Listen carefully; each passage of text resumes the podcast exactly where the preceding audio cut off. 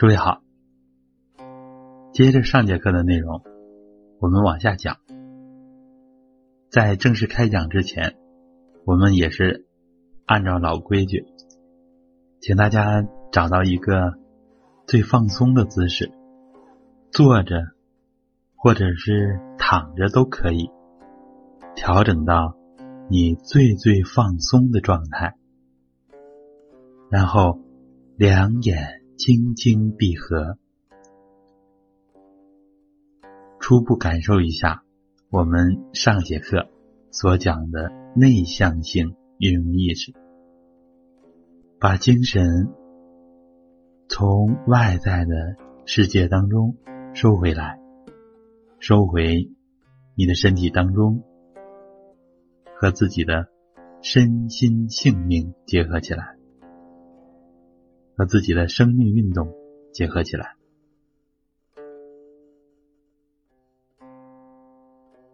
其实这几十年，我们都没有好好的体察和感受自己内在的生命运动。你的心、肝、脾、肺、肾这五脏六腑，辛辛苦苦的为了你而工作。你是否用心的在呵护他们？你自己的皮肉筋脉骨、四肢百骸，每天在为你劳作，你是否好好的关爱和体贴他们？从我们学传统养生之后，我们就要经常的把精神和自己的。形体各个部分结合起来，学会科学有效的去调理和优化它们，使自己的身心素质都得到提高。这呢，也是我们这课的主要内容。当你把自己的形体使用好了之后，身体的很多毛病、很多问题，其实就在慢慢的。不知不觉当中得到了解决，亚健康的状态也会得到很好的改善。把整个形体从头到脚都放松一下，内心也是要清空，把所有的思绪都放下，把所有的欢乐也好，烦恼也好。忧郁也好，悲伤也好，全都放下。这样呢，把整个身心都宁静下来，然后听我们下面的讲课内容。对传统养生文化，特别是传统养生功法的定义呢，一直没有定论。因为呢，各家的定义呢。虽然都有道理和根据，但是没有哪一家的定义为众人所公认。形成这种局面，大体有两个原因。其一呢，是历史造成的门派众多，各家的功理功法各有千秋，练功效应、防治疾病、健美身心、开发潜能等呢，也不完全一致，可以说是。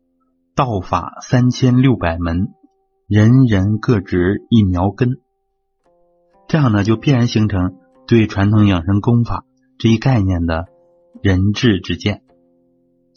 第二个呢是传统养生功法的现代科学研究，虽然已经取得了比较巨大的成果，但是呢由于这是一个崭新的课题，不少人对传统养生功法和人体生命科学，它们之间的关系还是混淆不清的，所以呢，给规范传统养生功法的定义带来一定程度的混乱。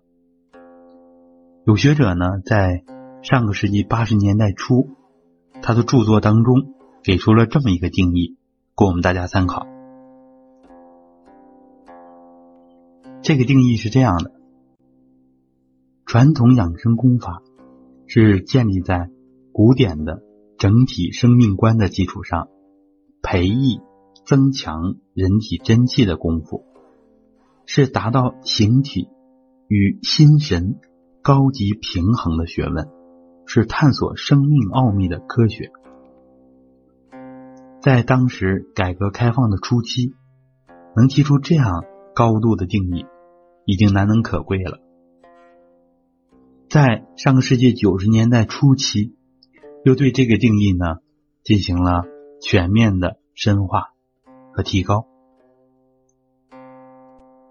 因为呢，八十年代初的这个定义，它强调培育、增强人体真气，这呢。应该说有一定的局限性，因为很多的养生方法当中没有强调真气，所以呢，最终的定义当中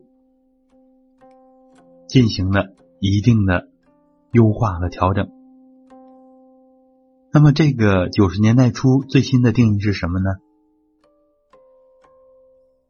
是这样的，传统养生功法。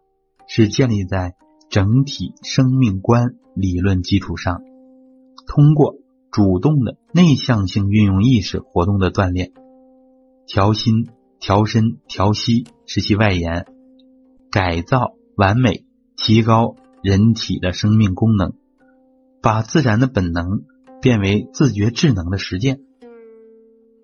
这样一个定义呢，我们可能一下子不好完全理解，但实际上呢。他把传统养生功法当中各个方面的内容都进行了比较科学的规范。首先，他指出了传统养生功法理论基础是整体生命观。以后的课程当中呢，我们会详细的讲，由浅入深的跟大家分享。这里边呢，主要包括宇宙大自然是一个整体，然后呢，就是人。本身是一个整体，最后就是人天合一，也就是我们传统文化当中所讲的天人整体观。第二呢，他还指明了传统养生功法特殊的锻炼方法，就是特定的内向性运用意识的锻炼。内向性呢有两层含义，一呢。是我们一般人的艺术活动呢，是考虑自身生命活动以外的事物，属于外向性；练功的艺术活动呢是内向的，这是使它和自身的生命活动结合到一起。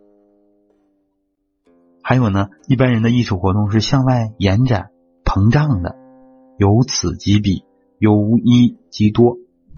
练传统养生功法的意念活动呢？是向内集中收缩的，收成单一的内容，由多到一，只想一个东西。这一点呢，是传统养生功法定义的灵魂。它是衡量某一健身方法是否属于传统养生的根本尺度。比如说，药物健身、医疗健身及体育健身，它由于呢，不是通过内向性运用意识。而达到健康身心，所以呢都不能称为传统养生功法。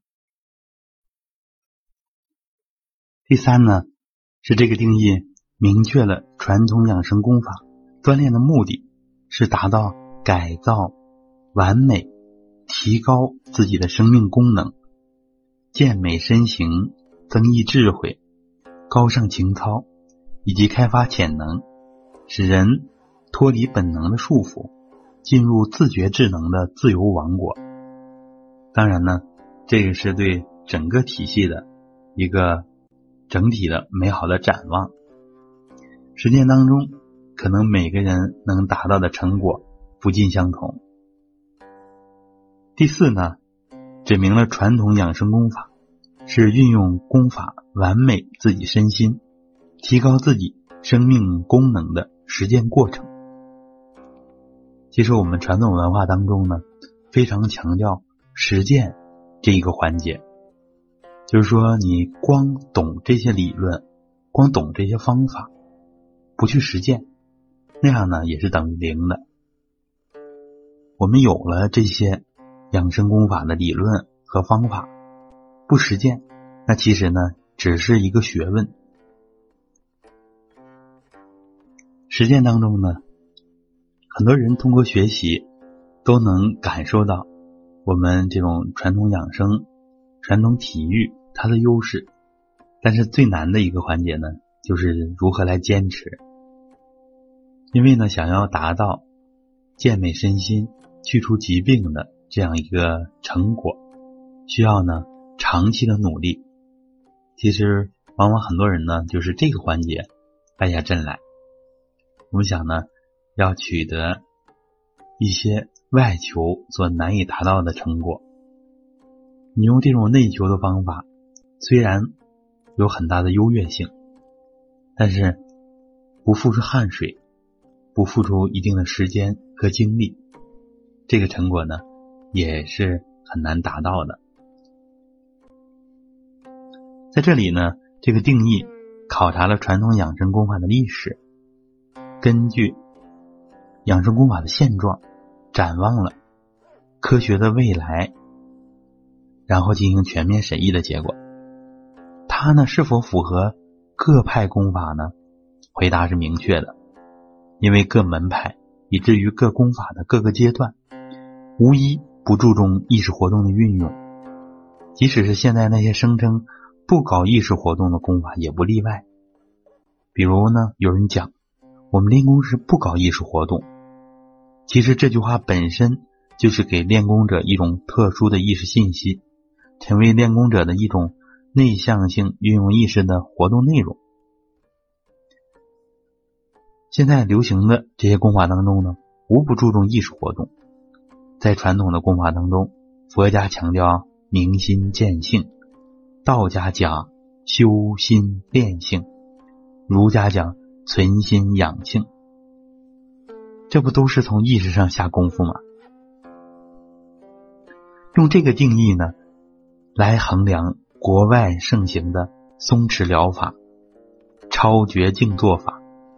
还有印度的瑜伽等等，现在瑜伽也风靡全球。其实呢，也是完全适用的。这个定义呢，强调了内向性运用意识，而没有提及气。从传统养生来说呢，嗯，不仅避免这个气特有的局限性，而且对练气的这些功门来说呢，等于抓住了窍要。因为呢，意。为气之帅，易道则气道，这是先贤给我们的教诲。